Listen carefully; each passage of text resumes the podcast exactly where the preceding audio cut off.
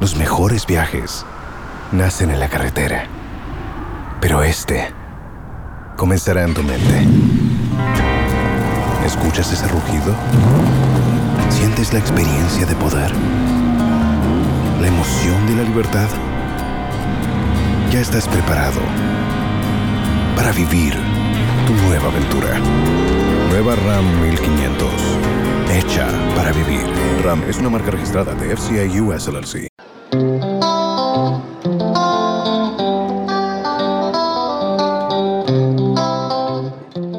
Asanteni sana wasikilizaji. Leo hii nina furaha kuwa naye mwanahabari nguli kutoka taifa la Tanzania. Ndugu Goodluck Paul ni mwanahabari sugu, mwanahabari mwenye tajriba amefanya kazi hii kwa miaka mingi. Yeye ameajiriwa na kituo cha Azam TV kule Tanzania, Dar es Salaam, na yeye ni mwendeshaji wa kipindi maarufu cha diplomasia, ambapo huwa anaangazia masuala kadha wa kadha ya matukio ya kikanda kule Afrika na kote duniani. Asante sana ndugu Goodluck Paul kuwa nasi kwenye podcasti ya Kulikoni siku ya leo.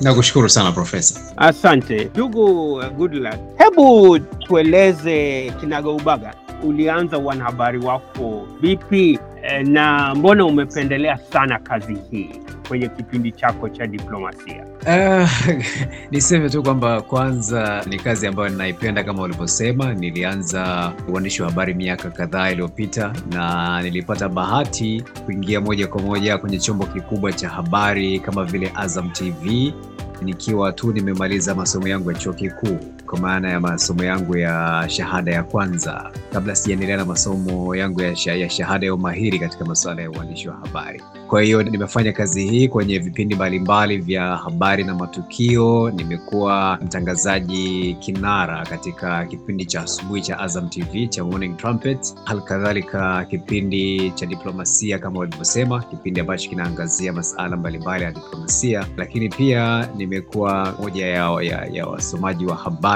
Azam TV. Kwa hiyo kwa hapa nchini Tanzania huenda wengi wananifahamu, lakini kwa katika, ukanda huu wa Afrika Mashariki, labda kwa uchache nchini Kenya ambako eh, mwaka elfu mbili ishirini na mbili nilikwenda kuripoti uchaguzi mkuu ambao ulikuwa na ni, uchaguzi wa kihistoria kimsingi, uchaguzi ambao eh, watu wengi sana waliufuatilia kwa maana ya kwamba Tanzania, Kenya na nchi nyingine zote za Afrika Mashariki. Kwa kiufupi, ni kazi ambazo zimekuwa nikizifanya katika uandishi wa habari. Asante sana kwa uchambuzi huo. Na sasa tukiangazia masuala ya kikanda, kipindi chenu ni maarufu sana, diplomasia kwenye Azam TV kimeenea kote Afrika Mashariki na duniani nzima kwenye mtandao. Kihalisia, kipindi hiki kimekuwa kwa muda gani na chanzo chake uh, haswa ni kipi? Chanzo cha kipindi ni wazo langu mwenyewe uh, baada ya kuona kwamba kuna haja kubwa ya kujua miundo na mifumo ya diplomasia ya dunia, namna ambavyo mataifa mbalimbali yanashirikiana, ajenda kubwa ambazo zinatawala ulimwengu na namna ambavyo zinabebwa na mataifa mbalimbali mbali. Lakini pia diplomasia uh, na kwa upana wake watu waweze kufahamu diplomasia ya uchumi, eh, mashirikiano tunavyozungumzia biashara, tunavyozungumzia e, utatuzi wa migogoro, kutatua ama ku, kuondokana na vita ambavyo vimekuwa vikitokea katika maeneo mbalimbali ya dunia. Yote hiyo ni diplomasia na kufanya watu waone umuhimu wake, hasa katika kuondoa changamoto nyingi ambazo zina E, zinakabili ulimwengu hivi sasa. Kwa hiyo ni kipindi ambacho kimeanza mwaka elfu mbili na ishirini na moja na mpaka sasa vimesharuka vipindi takriban mia moja katika kituo chetu kila wiki. Kimsingi ni kipindi ambacho uh, tunakutanisha mabalozi e, wanadiplomasia wenyewe, lakini pia wataalam nguli kama wewe Profesa David Monda ambao wanafahamu masala haya ya siasa za kimataifa e, kuja kutuchambulia na kuwafanya wafuatiliaji wetu waweze kufahamu kinaga ubaga kile ambacho kinaendelea na tafsiri yake, sio tu kufahamu kinachoendelea, lakini kujua tafsiri ya yale ambayo yanaendelea katika mataifa mbalimbali ulimwenguni. Asante sana na, na vile unavyoangazia kidiplomasia uh, kikanda, pengine tuanze pale pale Tanzania. Kumekuwa na upanuaji wa uhuru wa, wa kuandamana, uhuru wa kisiasa Tanzania. Eh, Rais eh, Samia Suluhu amesema kwamba eh, vyama vya upinzani vitapata nafasi ile ya kuweza kujieleza eh, kuweza kuwa na mikutano yao. Eh, hivi karibuni wanasiasa nguli waliokuwa uhamishoni wamerejea Tanzania. Kwa hivyo wewe, kwa, wakati huu mstakabali wa siasa Tanzania unauona vipi? Uh, tunavyozungumzia suala la uhuru wa, wa, wa siasa nchini Tanzania, nitakurudisha nyuma kidogo kwenye historia. Kwanza eh, enzi za wakati tumepata uhuru eh, kulikuwa kuna vyama vingi vya siasa na hapo ilikuwa ni, ni, ni demokrasia ambayo eh, kidogo ilikuwa imepanuka kidogo, na mwaka 1965 tulivyoondosha vile vyama vingi vya siasa tulibaki na mfumo wa chama kimoja, na hapo ndipo tuliposhuhudia eh, mawazo ya chama kimoja, itikadi moja, eh, siasa moja na, na kimsingi ilikuwa na lengo la kuliunganisha taifa. Tulikwenda hivyo mpaka mwaka 1992 E, ilivyoundwa tume maarufu sana hapa nchini ya Nyalali, Nyalali Commission ambayo ilichukua maoni ya Watanzania kujua kama wanataka vyama vingi ama chama kimoja, na wakati huo pia kulikuwa kuna shinikizo la mataifa mbalimbali mbali ya magharibi pamoja na kanuni zile za structural adjustment programs ambazo zilikuwa zinahitaji nchi iwe na uhuru zaidi, uhuru zaidi wa kufanya siasa ili iweze kupata e, misaada mbalimbali kutoka IMF pamoja na Benki ya Dunia. Kwa hiyo Tanzania ilikubali kuingia katika mfumo huo. Mwaka 1995 tukaanza uchaguzi wa kwanza wa mfumo wa vyama vingi, na kimsingi hapo ndipo tulipoonja ladha e, kwa upana wake ladha ya, ya, ya kuwa na uhuru wa siasa, uhuru wa mawazo na tuliona e, bunge likiwa na wabunge kadhaa wa upinzani, na hiyo iliendelea hivyo. Kimsingi imekuwa hivyo mpaka Rais Kikwete alipoondoka madarakani. Alivyoingia Rais Magufuli madarakani mwaka 2015 kipindi cha mwaka 2016 zilitungwa sheria, kwa mfano sheria ya huduma ya vyombo vya habari ambayo kwa namna moja ama nyingine, na hata mahakama ya Afrika Mashariki imeweza kuthibitisha kwamba ilikuwa inaminya uhuru wa habari, na ukiminya uhuru wa habari maanake pia unaminya uhuru wa kufanya siasa. Lakini tulisikia pia kiongozi huyo akitamka wazi wazi kwamba anataka mpaka ifikapo mwaka 2020 vyama vyote vya upinzani vio vimeondoka. Lakini katika kipindi hicho hicho cha utawala wake ambapo alikataza watu kufanya maandamano, alifungia mikutano ya hadhara ya vyama vya siasa. Kwa hiyo ni kipindi ambacho Tanzania sasa ilirejea tena na nadhani kwa ukali zaidi katika mazingira ambayo uh, uhuru wa siasa ulikuwa umeminywa. Alipoingia madarakani eh, Rais Samia Suluhu Hassan tarehe 19 mwezi wa tatu 2021 baada ya kufuatia kifo cha mtangulizi wake Dr. John Pombe Magufuli, alianza kuturejesha tena kule katika uh, hali ile ya uhuru wa siasa. Tumeona ametangaza kuruhusu mikutano ya hadhara ya vyama vya siasa kama ambavyo katiba ya Tanzania inatoa uh, fursa hiyo, lakini pia kuna magazeti na vyombo mbalimbali vya habari vilivyokuwa vimefungiwa vimefunguliwa, kwa mfano Tanzania Daima na vyombo vingine vya habari. Lakini pia mazingira ya demokrasia tumeona na ame, ameamua kufanya maridhiano na vyama mbalimbali vya upinzani hapa nchini. Amekuwa akihudhuria eh, mikutano ya vyama vya upinzani. kwao. tunaona kwamba tumerejea tena katika misingi ile tuliyokubaliana mwaka 1992 kwamba tunaingia katika kipindi ambacho vyama vinakuwa vingi, tunaruhusu mawazo mbalimbali ya kisiasa na, na, na uhuru pia wa kufanya siasa. Rais Samia Suluhu Hassan ameturejesha kwenye misingi ya kikatiba ambayo tuliiweka eh, tangu tuliporejea kwenye mfumo wa vyama vingi mwaka 1992. Na kwa jambo hilo hilo ilikuwaje uh, mwenda zake Magufuli wakati ule ambapo alipiga kalamu uhuru wa mikutano ya hadhara uh, kukandamiza kwa, kwa njia moja au nyingine waandishi wa habari, magazeti hivi, na pia kikatiba pia kuipiga kalamu hiyo ibara ya kumi na nane au kuidhofisha. Ilikuwaje rais kaamua vile? Hamkupinga shirika za habari, mawakili kupinga jambo hili kwenye mahakama? Ah, kimsingi eh, hali ya kisiasa iliyokuwepo ilikuwa ni hali ya kuogofya kidogo, ilikuwa ni hali eh, watu wengi walikuwa na hofu, unaweza kusema hivyo, kwa sababu ni katika kipindi ambacho pia tulishuhudia matukio mengi sana ya utekaji nyara wa wakosoaji wale wa serikali. E, tulishuhudia kutekwa kwa mwimbaji maarufu hapa nchini Tanzania aliyekuwa anaimba nyimbo za kukosoa Roma Mkatoliki, lakini pia wapo wanasiasa wengine wa upinzani e, kina Ben Sanane ambao walipotea mpaka leo hajulikani alipo, mpaka leo hajaonekana e, lakini pia kupigwa risasi kwa e, moja ya kiongozi maarufu wa upinzani hapa nchini Tundu Lissu. Pia tumeshuhudia watu wengine kadha, mwandishi wa habari za kiuchunguzi wa, wa gazeti la Mwananchi eh, Azori Gwanda ambaye naye pia alitokomea ama alitoweka katika mazingira hayo ya kutatanisha. Ni mazingira ambayo kimsingi taarifa zake zilikuwa zinafanya hali wananchi wengi waogope wa, wa zaidi, wajiulize maswali mengi zaidi kwamba kwa nini mambo haya yanatokea kwa wale ambao wanaonekana kwa namna moja ama nyingine wana wanakosoa serikali iliyoko madarakani, lakini hata hivyo pia haikudhoofisha E, ujasiri wa baadhi ya watu ambao wengine pia walikwenda mahakamani na wengine pia waliendelea na ukosoaji. E, kwa mfano e, kwa, kwa upande wa uhuru wa habari, kesi ilifunguliwa mahakama ya Afrika Mashariki na na wadau mbalimbali wakiongozwa waki, waki na Baraza la Habari nchini Tanzania MCT, na, na, na baadhi ya vifungu vikaonekana ni kweli kwamba havi nafasi ya uhuru wa vyombo vya habari, na mahakama ya Afrika Mashariki ikaamuru kwamba vifungu hivyo virekebishwe, e, mswada upelekwe tena, vifungu hivyo virekebishwe, sheria hiyo itungwe upya, lakini mpaka hivi sasa e, hilo bado halijatekelezeka.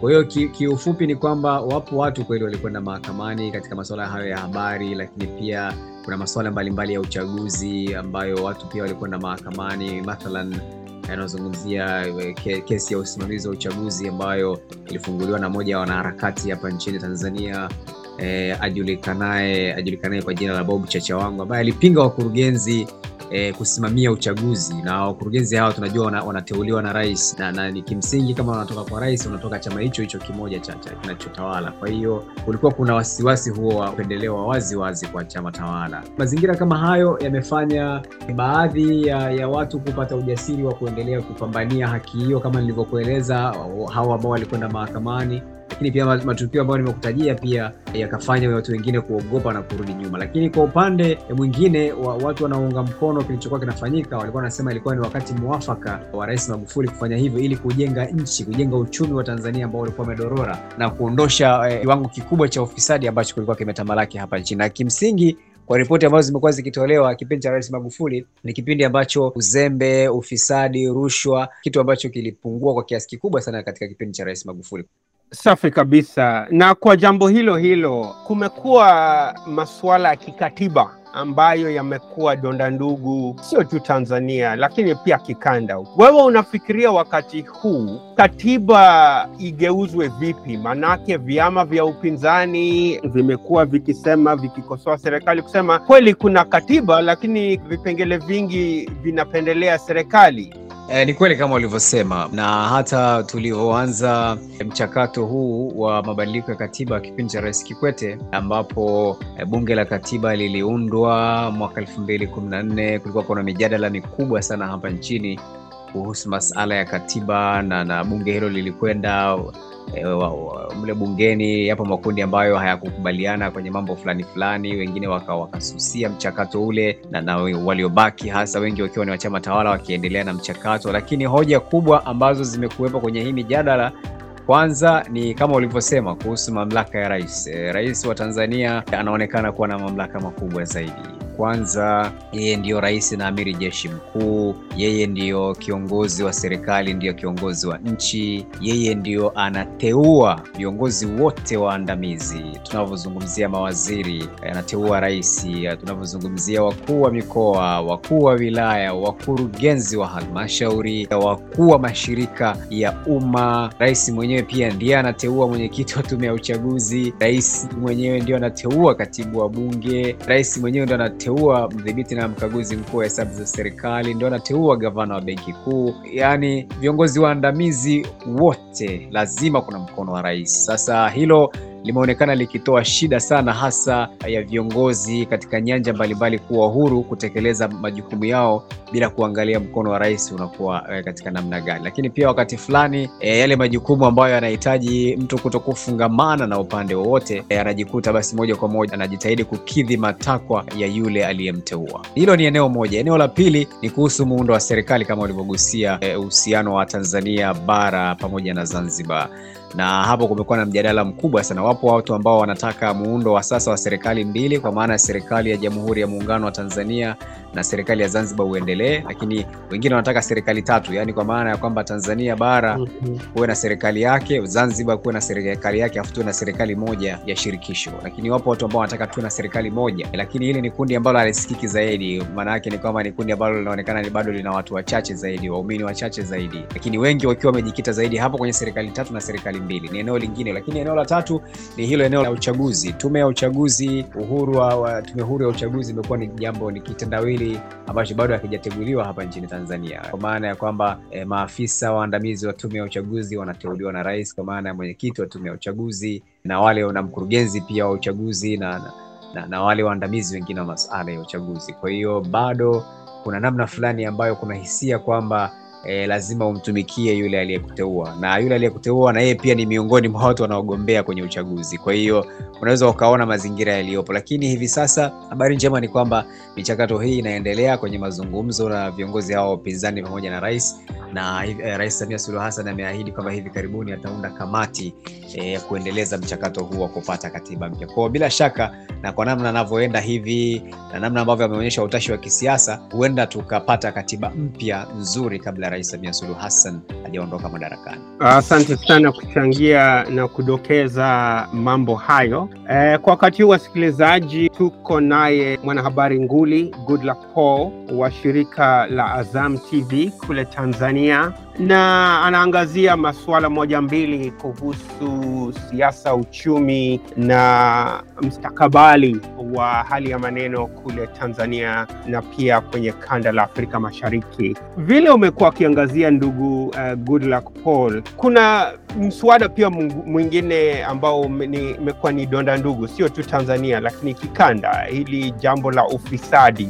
Eh, hivi karibuni Rais Samia alikuwa amedokeza kwamba atafuatilia na kuhakikisha kwamba ufisadi kwenye mashirika ya serikali E, makampuni ya kibinafsi wale ambao wanakwepa kulipa kodi e, watachukuliwa hatua kali za kisheria. Wewe waona huu ni porojo wa kawaida wa kisiasa au waonekana kweli ya kwamba wale wafisadi watafungwa na hali hii ya kupora mali ya umma Tanzania ya kwamba itaweza kudhibitiwa?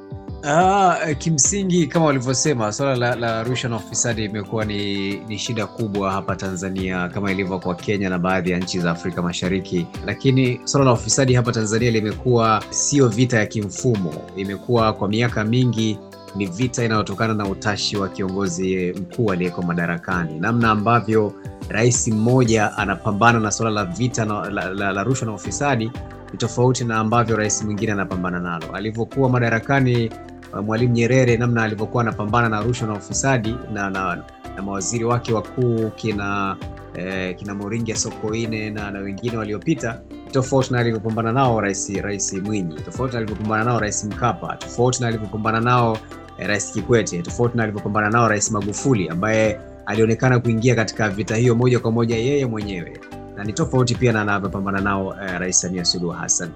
Uh, kinachoonekana kinacho nchini Tanzania ni kwamba Uh, imekosekana mifumo thabiti ya kupambana na jambo hili, na hii ili, ili, ilifanya moja ya ahadi kubwa za Rais uh, John Pombe Magufuli ilikuwa ni kutengeneza ama kuunda mahakama ya, ya, ya mafisadi, mahakama maalum kabisa ya mafisadi.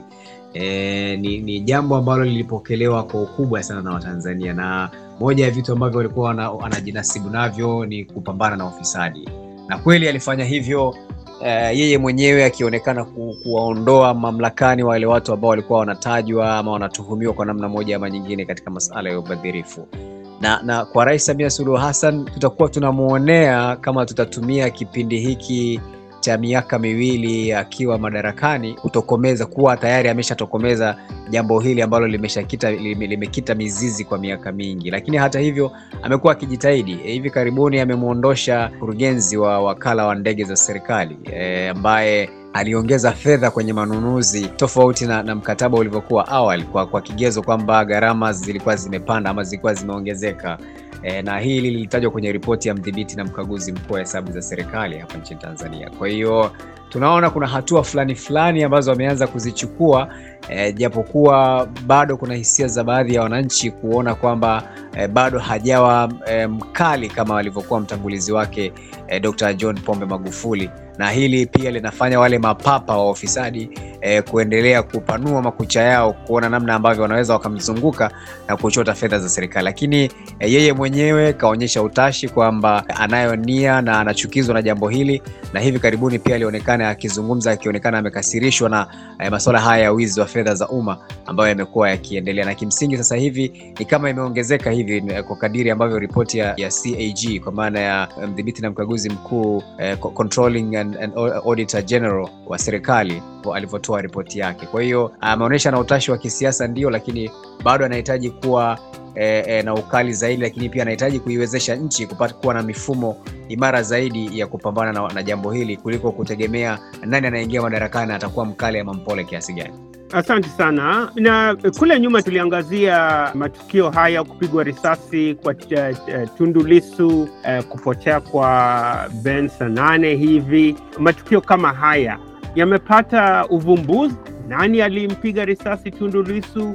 Usalama wake bado upo? Manake amerejelea Tanzania na atajiingiza tena kwa siasa. Ah, kimsingi ni kwamba bado matukio yote hayo tuliyoyataja hakuna uchunguzi ama hamna ripoti yoyote ambayo imebainisha ni akina nani hasa walihusika. E, ni jambo ambalo kwa kweli bado linashangaza wengi. Kwa mfano hilo la kupigwa risasi kwa mwanasiasa tena katika premise, katika eneo la, la bunge mchana kweupe na mpaka leo haka, hakuna hata mmoja anayehisiwa kwamba niye aliyehusika, na hakuna ripoti ya uchunguzi ikiwataja ni kina nani walihusika na jambo hilo. Hilo ni moja, lakini pia hata hao wengine waliopotea hakuna uchunguzi ambao uh, umeleta majibu kwamba ni nani alihusika. Ni kama jambo hilo ba, mambo hayo bado yako gizani, na hivi karibuni E, jambo hilo limemkereketa moja ya wanaharakati e, hapa nchini Tanzania ambaye pia ni mwandishi wa habari Lukman Maloto e, kufungua kesi sasa kufufua yote haya, kutaka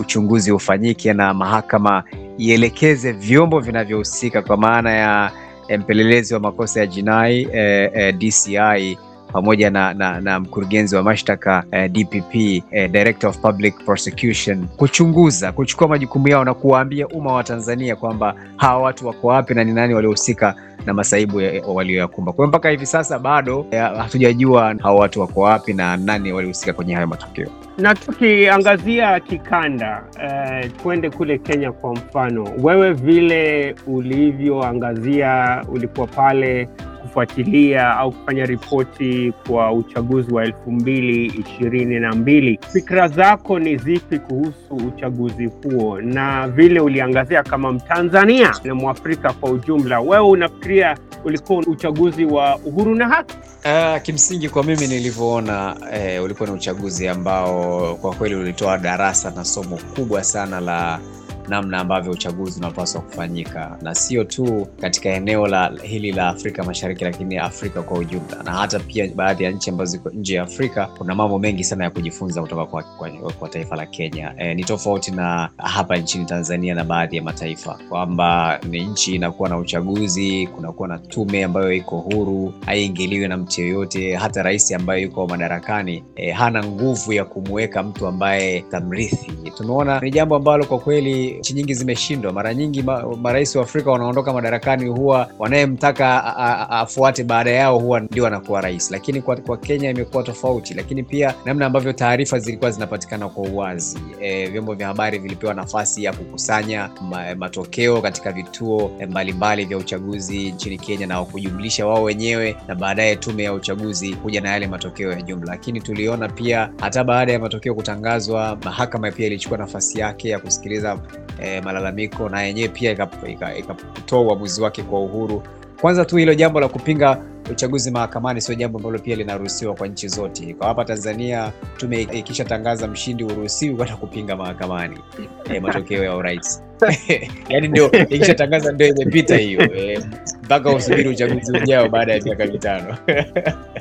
Kwa hiyo unaweza ukaona kimsingi, licha ya kwamba zimekuwepo changamoto za nyingine za kisiasa, kwa maana ya kwamba e, Raila Odinga na, na, na William Ruto wamekuwa na na mivutano ya hapa na pale, lakini kimsingi kwa namna ambavyo mwenendo mzima wa uchaguzi ulivyokwenda, kuwepo tu yale mazingira ya uwazi, yale mazingira ya upatikanaji wa taarifa. Mimi mwenyewe nilikuwa naruhusiwa kabisa, naingia kabisa ndani ya vituo nawauliza maafisa wale wa uchaguzi, wananipa taarifa zote zinazotakiwa. E, tofauti na hapa kwetu e, kuna baadhi ya taarifa ukienda kwa kina zaidi ni ngumu sana kuzipata. Kwa hiyo E, nadhani kwa Kenya, kwa nchi za Afrika Mashariki kuna somo kubwa sana la uchaguzi ambalo e, tunapaswa kujifunza. Kimsingi nadhani e, Kenya ni kinara wa demokrasia Afrika Mashariki. Na tena kwa hili suala la kikanda, ningependa pia kuangazia hivi vyama vya ukombozi e, ambavyo vimekita mizizi Tanzania. Kuna CCM imekuwa madarakani tangu Tanzania kujinyakulia uhuru. Kuna ANC kule Afrika Kusini ambalo pia limekuwa chama amba, ambalo bado liko eh, madarakani kwa miaka mingi. Uganda kuna chama cha NRM, chama cha Mseveni. Wewe unaona kuna hatari hususan kwa hivi vyama vya ukombozi CCM Tanzania kwa mfano na pia ANC kule eh, Afrika Kusini ya kwamba wanalewa na madaraka na wanasahau majukumu yao na pia wanabana miundombinu ya kidemokrasia ili eh, vyama vya upinzani visiweze pia kuwa na ule uhuru wa kuwania uchaguzi. Ni kweli kabisa ulivyosema Profesa eh, kwamba tukiangalia Afrika hata hiyo Uganda unahitaja E, chama kinachoongoza sasa hivi sio ambacho kilifanikisha kupatikana kwa uhuru wa nchi hiyo. Nazungumzia e, vyama vilivyosalia ambavyo ndio vilihusika kwenye ukombozi, ni nafikiri viko takriban sita hivi na vingi viko kusini mwa Afrika e, kusini ya jangwa la Sahara. Unazungumzia Chama cha Mapinduzi CCM ambayo ilikuwa ni zao la tano na, na Afro Shirazi ya Zanzibar unazungumzia uh -huh. Frelimo ya, ya Msumbiji, unazungumzia ANC kama ulivyosema ya Afrika Kusini, unazungumzia chama tawala eh, cha Namibia, unazungumzia ta, chama tawala cha Zimbabwe ZANU-PF na, na, na, nafikiri viko takriban uh, sita saba hivi. Na, na pia, pia, pia kule Angola sio? Kabisa. Na pia, na pia Angola eh, SWAPO kama sijakosea. Kwa hiyo ukijaribu kuangalia unagundua kwamba kumekuwa na wimbi kubwa sana la vyama hivi ku, ku, kupoteza nguvu yake ama kupoteza ushawishi wake, na miaka inavyozidi kwenda, vijana wanakuwa ni, sehemu kubwa ya idadi kubwa ya watu barani Afrika. Kwa hiyo wanakuwa wanahitaji fikra mpya, wanakuwa wanahitaji eh, mawazo mapya, wanakuwa wanahitaji eh, ushindani na, na, na, na vitu vingine vipya. Kwa hiyo naona kabisa miaka mingine ijayo vyama hivi vilivyosalia vikiendelea kupoteza nguvu yake hasa hasa eh, kwa mfano mataifa kama vile Zimbabwe eh, kuna hatari kubwa sana kwa, ya, ya, kama uchaguzi ukiweka katika mazingira ya uhuru na haki, kuna hatari kubwa sana ya, ya ZANU-PF kupoteza nguvu yake. Uh, uh, halikadhalika kwa nchi kidogo, kwa Tanzania bado Chama cha Mapinduzi kina nguvu ukilinganisha pia na kwamba bado pia vyama vya upinzani havijaamua kujijenga, havijaamua kuwa na ajenda ya pamoja, au wao wenyewe pia kuungana kuwa na, na nguvu moja na, na ku, kuangalia namna ambavyo wanaweza waka, wakaondosha utawala wa miaka mingi wa Chama cha Mapinduzi. Hali kadhalika jinsi pia ilivyo kule ANC ambapo pia wamejiwekea mifumo ya kujisahihisha wao wenyewe na kuendelea kujenga ushawishi zaidi, kwa maana ya kwamba kiongozi wao ama rais akiwa na shida, wao wenyewe wanaweza wakamuondoa katika nafasi yao na wakamleta kiongozi mwingine. Kwa hiyo nadhani pia hivi vyama ili viendelee kuwepo, kuto kupoteza nguvu yake ni kuendelea kujisahihisha vyenyewe, kuendelea kuji, eh, kujikosoa, kuendelea ku, kuruhusu mawazo mapya ndani yao wenyewe, demokrasia ndani yao wenyewe. Ndicho kinachofanywa sasa hivi na Rais Samia Suluhu Hassan. Anataka CCM ambayo e, sio ile ya, ya mtu mmoja anasema kitu wengine wote wanafuata. Watu wana, wanakuwa na maoni na mawazo tofauti tofauti ambayo inawafanya chama kinakuwa imara zaidi, na wao pia wenyewe wanakuwa na nguvu ya kuwa na hoja za kushawishi wananchi zaidi kuliko kulazimishia ama kuweka kutumia nguvu kuendelea kubaki madarakani. Kwa hiyo nadhani kwa jinsi tunavyokwenda, mazingira ya siasa yanavyo, uhuru wa siasa unavyopiganiwa, naona kuna baadhi ya vyama ambavyo ni vya ukombozi vikiendelea kupoteza ushawishi na, na, na kuondoka kabisa madarakani. Na unaangaziaje Uganda kule ambapo Rais Museveni amekuwa madarakani kwa miongo mingi tu tangu mwaka elfu moja tisa mia na bado haionekani ya kwamba atatoka madarakani. Eh, kule Rwanda eh, Kagame huenda akashinda uchaguzi ambao unajiri hivi karibuni, na pia kikatiba ameongezewa muda ya kuendelea kutawala vigogo ha, na pia kule Congo Congo, Congo Brazzaville Denis Sassou Nguesso Monsieur l'Empereur eh, wanamwita mm. emperor yule mfalme Waonaje? Naam, na kweli ulivyosema Profesa, tunaangalia mifano ya nchi kama vile Congo Brazzaville, Denis Sassou Nguesso eh, kama ulivyomtaja unazungumzia nazungumzia nchi kama kama Equatorial Guinea ya, ya, ya Teodoro Nguema ambaye amekuwepo eh, madarakani tangu tangu mwishoni mwa miaka ya sabini. Eh, tunamzungumzia mtu kama Paul Biya wa Cameroon. Paul Biya mpaka sasa hivi hata hata kutembea inampa shida kidogo, lakini bado yupo. Tunamzungumzia mzee Kaguta Museveni e, ambaye tangu mwaka 1986 87 mpaka leo hii ni takriban miongo minne sasa yuko madarakani. E, imekuwa ni, ni, ni, ni changamoto changamoto kubwa kwa bara hili la Afrika, lakini swali ambalo wengi tunapaswa kujiuliza ni kwamba eh, ishu sio kukaa madarakani miaka mingi. Demokrasia haipimwi kwa mtu kukaa madarakani miaka mingi, lakini amekaa miaka mingi akiwa amefanya nini kwenye hiyo miaka mingi. Lakini pili, je, hiyo miaka mingi ambayo amekaa amekuwa na uhalali ame, amekaa kihalali, kwa maana ya kwamba ile michakato ya kidemokrasia kweli imefuatwa na wananchi wenyewe wakaridhia aendelee, kwa sababu wananchi pia hawakatazwi kuridhia eh, kiongozi aendelee kuwepo. Lakini ukijaribu kuchunguza kwa makini utagundua pia kuna shida mahala fulani, kutokana na namna ambavyo hizi chaguzi za hao viongozi kuendelea kuwepo madarakani, namna ambavyo zimekuwa zikiendeshwa, namna ambavyo pia eh, taasisi mbalimbali, mashirika ya haki za binadamu eh, waangalizi mbalimbali wa uchaguzi namna ambavyo wamekuwa wakitoa ripoti zao. Kwa hiyo nafikiri hii ni shida kubwa Afrika, lakini pia shida hii hai, haiwi kwa baadhi ya nchi. Mathalan, tukizungumzia nchi kama Rwanda, Rwanda ambayo ilikuwa na hali ngumu sana mwishoni mwa miaka ya tisini. Kulikuwa kuna hali ngumu sana ya ukabila na kuuana wenyewe kwa wenyewe. Tunakumbuka mauaji ya kimbari, lakini alivyokamata uskani Rais Paul Kagame nchi kwanza iliimarika ili, ili kiusalama, nchi iliimarika kisiasa na nchi pia tunaona imeimarika kiuchumi. Kwa hiyo ndio maana ukijaribu kuangalia hapigwi mawe licha ya kwamba amesalia mamlakani tangu tangu, mm. tangu mwaka elfu mbili e, na bado e, anao muda mrefu zaidi wa kuendelea kuwepo madarakani e, mpaka elfu mbili na thelathini na nne na, na, na kama walivyobadilisha utaratibu.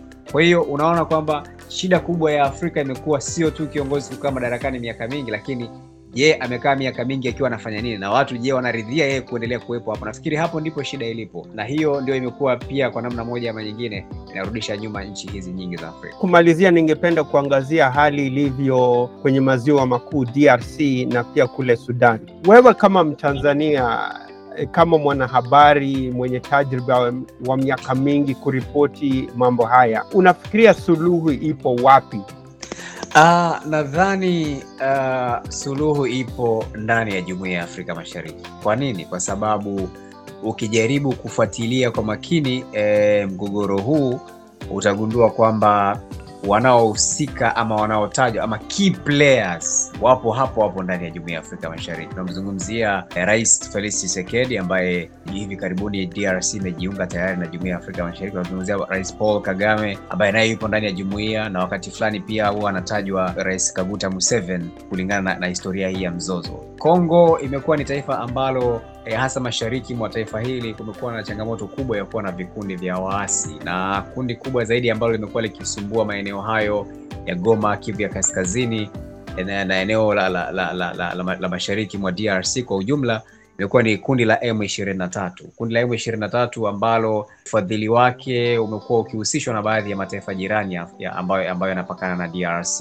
na wanasema kikulacho kinguoni mwako. Usitegemee Mhm. kwamba eh, kinachomsumbua kinachomsumbua DRC kikawa kiko Ulaya huko. Ulaya ana take tu advantage kwamba eh, huyu mtu ana shida, wana- wanakorogana, yeye anakuja anapitia kwa mgongo mwingine, anachukua mali, anaondoka. Kwa hiyo mimi nadhani kwa mfano watu watatu e, wakionyesha utashi wao wenyewe wakionyesha utashi na wakaamua kushirikiana, mnamzungumzia Rais Kagame, namzungumzia Rais Tshisekedi, namzungumzia na, na, na ama rais yeyote ambaye ambaye ataingia madarakani wa Kongo, maana Kongo wakongomani watakuwa na uchaguzi mwaka huu e, wa kumchagua wa kumchagua rais mpya, na namzungumzia pia na rais wa Uganda, wakiamua kuonyesha political will, utashi wa kisiasa wa kumaliza jambo hili na jumuiya ya Afrika Mashariki wenyewe wakawa ni wamesimama kidete kumaliza changamoto hii, basi na nadhani jumuiya ya Afrika Mashariki yote ikiungana wakiamua kufanya operation maalum ya kutokomeza hivi vikundi vya waasi e, sio jambo ambalo litashindikana. Nadhani hawa waasi wanaendelea kupata nguvu zaidi kutokana na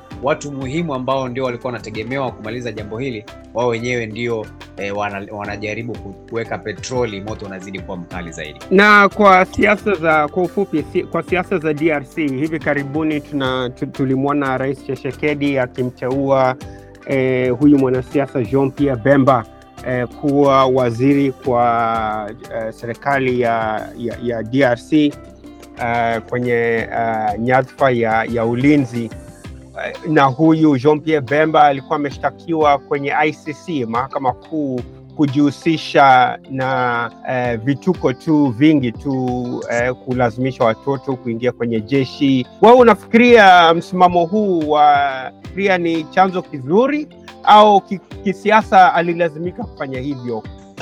nadhani na- ni, ni, ni uamuzi ambao mimi nimeutazama kisiasa zaidi. Ni kweli kama ulivyosema, hivi karibuni eh, amemteua Jean Pierre Bemba pamoja na uh, Vital Kamerhe, Bemba akiwa waziri wa ulinzi na Vital akiwa waziri wa uchumi. Nafikiri hawa ni wanasiasa ambao wana nguvu zaidi Jamhuri ya Kidemokrasia, miongoni mwa wanasiasa ambao ukitaja eh, wanasiasa wenye nguvu hasa linapohusika swala la urais e, ukimwacha Rais Tshisekedi basi we- huwezi kuacha kumtaja Jean Pierre Bemba, huwezi kumtaja kuacha kumtaja Martin Fayulu, huwezi kuacha kumtaja Moise Katumbi e, na huwezi kuacha kumtaja Vital Kamerhe.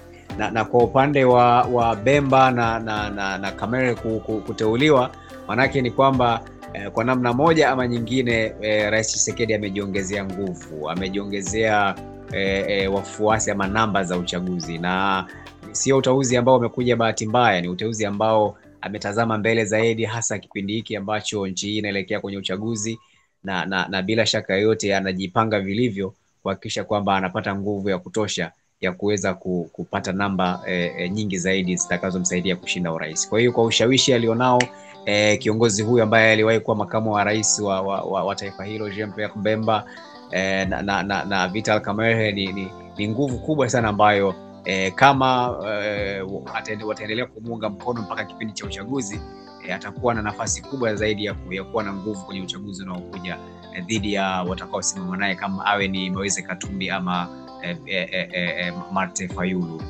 Kwa hiyo mimi nimelitazama kisiasa zaidi na pia sijalitazama kama ni jambo ambalo lina nia ya dhati ya kufufua uchumi uliodorora wa taifa hili ama kutatua changamoto ya kiusalama ambayo imekuwa ikiendelea katika taifa hili. Nadhani ni, ni, eh, ingekuwa ni hivi basi pengine uteuzi huu ungekuja mapema zaidi, lakini kwa wakati huu lazima uhusianishe na uchaguzi mkuu ambao utafanyika mwaka huu. Na kumalizia, hatuna budi kuangazia mbarika iliyopo kule Sudan. Hivi karibuni tumejua fahali hawa wawili, Jenerali uh, Al Burhan na pia huyu Jenerali Hemeti uh, wamekuwa wakizozana. Hali ya usalama imeendelea kusambaratika, na tunajua ala moja haikai panga mbili. Kwa hivyo suluhu, kwa maoni yako, ipo wapi?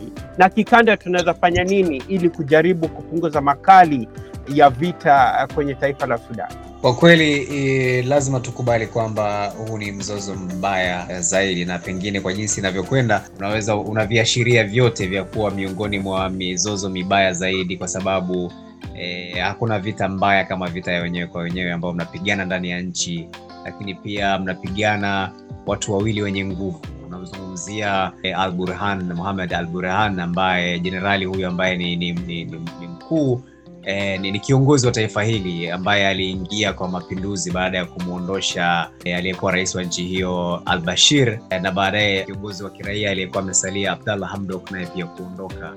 Na na unamzungumzia pia Hamdan Dagalo eh, au Hemeti kama unavyomtaja ambaye ni naibu wake wa kiongozi wa kikosi kilichokita mizizi kilichojiimarisha zaidi tangu kipindi cha cha, cha Mohamed al Bashir cha RSF, kikundi chenye nguvu chenye wapiganaji mahiri kweli kweli, napigana dhidi ya wanajeshi wa serikali chini ya Jenerali Al Burhan.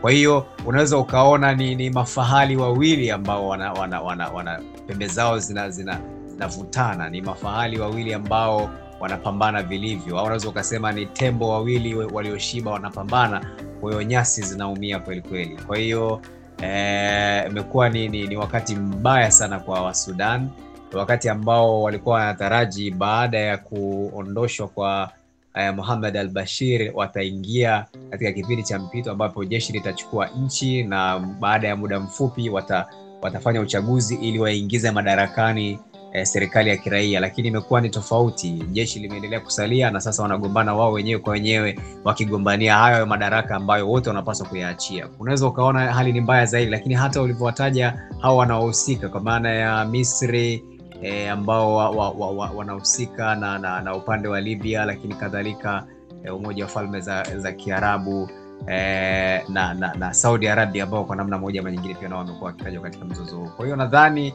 eh, mzozo huu eh, ni, ni mzozo mkubwa, ni mzozo ambao kwa kweli kwangu mimi nadhani suluhu bado haitatoka nje ya Afrika. Suluhu inapaswa kutoka kwenye kuta za vikao hapo hapo jirani tu Addis Ababa, ambako vimekuwa vikifanyika vikao, na hapa sizungumzii vikao vingine, bali vikao vya Umoja wa Afrika ambao sasa wanapaswa kuonyesha nguvu yao katika kuinusuru taifa hili kutoka katika vita hii ya wenyewe kwa wenyewe, tukitegemea kina Anthony Blinken waseme acheni vita kwanza, tukitegemea eh, viongozi wa Marekani waseme acheni vita hatujui watakuwa na ajenda gani, na nadhani ni muda ambao sasa e, Umoja wa Afrika unapaswa kuonyesha nguvu yake e, katika kumaliza jambo hili, kuwaita wote wawili, kuzungumza nao na kuwafahamisha kwamba kwanza hayo madaraka wanayogombania wote wawili hawastahili kuyapata, kwa sababu wananchi ndio wanatakiwa wachague viongozi wao na wapate viongozi wa kiraia. Asante sana eh, ndugu Goodluck Paul. Eh, Goodluck Paul ni mwanahabari nguli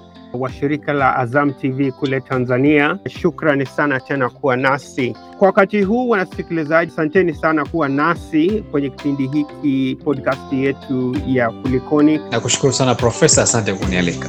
Asante.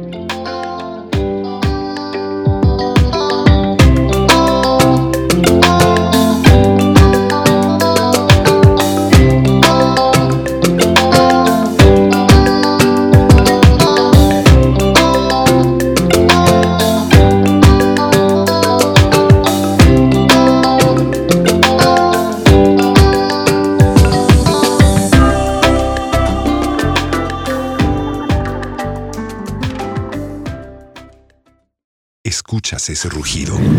¿Sientes la experiencia de poder? ¿La emoción de la libertad?